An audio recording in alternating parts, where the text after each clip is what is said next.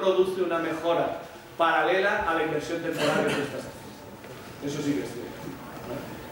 Pero vuelvo a repetirte que yo no sería capaz de decirte a partir de tantas horas o tantas semanas o tantos meses, esta persona mejora. Yo puedo determinar teóricamente hacia dónde quiero ir y evaluando, ver cómo se va desarrollando la adaptación de ese sujeto, pero en el tiempo complicado. Hay que tener en cuenta también que todas las mejoras a nivel cardiovascular y respiratorio se plantean a largo plazo. Realmente para que haya una eficacia en el aumento del consumo o, una mejora en el aumento del consumo máximo de oxígeno, tiene que haber una mejora de aquellos aspectos que tienen que ver a corto, a medio y a largo plazo. Por lo tanto, si tú eres capaz de estructurarlo bien a corto, a medio y a largo plazo, vas a obtener al final un rendimiento mucho más elevado.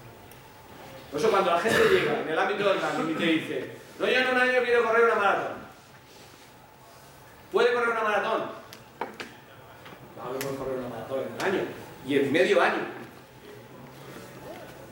Si ese no es el problema. El problema es, ¿tú quieres correr una maratón o quieres disfrutar de una maratón y seguir corriendo muchos años?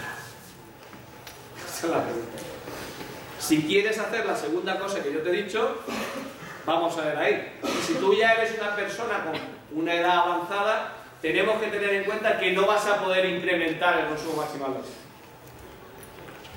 Como mucho, lo que vas a hacer es mantener el que tienes. O en el caso de que no hayas hecho nada, tendrás un pequeño rebote y lo estabilizarás. Pero eh, vamos a ver, los milagros del Lourdes. Eso no.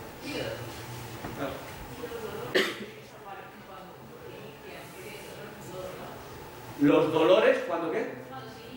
Cuando se inician, pues es una desadaptación a la actividad que están haciendo. Simple y llanamente. La gente se cree que correr es una actividad eh, moderada. Y es así. Correr es una actividad moderada. Ahora, cuando tú acumulas horas de carrera, generalmente por asfalto, generalmente los primeros meses y años sin llevar un calzado adecuado, y generalmente los primeros meses y años sin asesorarte por un profesional, el, resultado es desastroso. Es desastroso. Los primeros días tienen dolores. Luego, ¿por qué no los tienen? Porque se acostumbran a convivir con ellos. Pero llega un momento en el cual los dolores ya no son dolores, ya son patologías. O sea, las patologías de los pies de los, de los runners, como digo yo, que han perdido el norte, son brutales. Y la articular en las rodillas y las caderas. O sea, hay gente que ha tenido que dejar de correr porque tiene las caderas como personas con 45 o 50 años con caderas como si tuvieran 80. Pues claro, eso hay que arreglarlo. Pues vamos a ver, la actividad física de media larga duración es buena siempre y cuando esté bien regular. Y siempre y cuando cada uno sea consciente de lo que puede hacer. Ahí está. Ahora bien, con todo y con eso, tener un consumo máximo de oxígeno más elevado es un indicador de calidad de vida. Correlaciona, por ejemplo, con los años que vive la gente. Hablando con gente que no está afectada por ninguna patología. ¿eh? Por lo tanto, es un elemento sobre el que hay que trabajar. Los deportistas de élite, quitando los que se dedican a alterofilia, saltos, lanzamientos y demás, la, prácticamente la, la inmensa mayoría de los deportistas de élite tienen unos niveles de consumo máximo de oxígeno bastante elevados con referencia a la población general. Y eso viene precisamente por un trabajo muy a medio largo plazo. ¿Eh?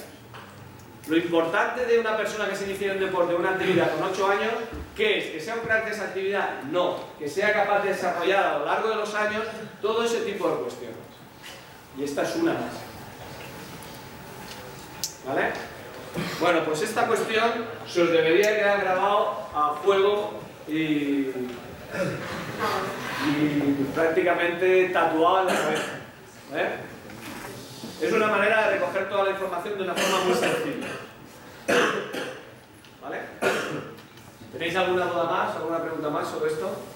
Cuando habla de las adaptaciones a corto, medio y largo plazo, es el máximo alcance, ¿no? Y esto soy la progresivo. Claro, claro.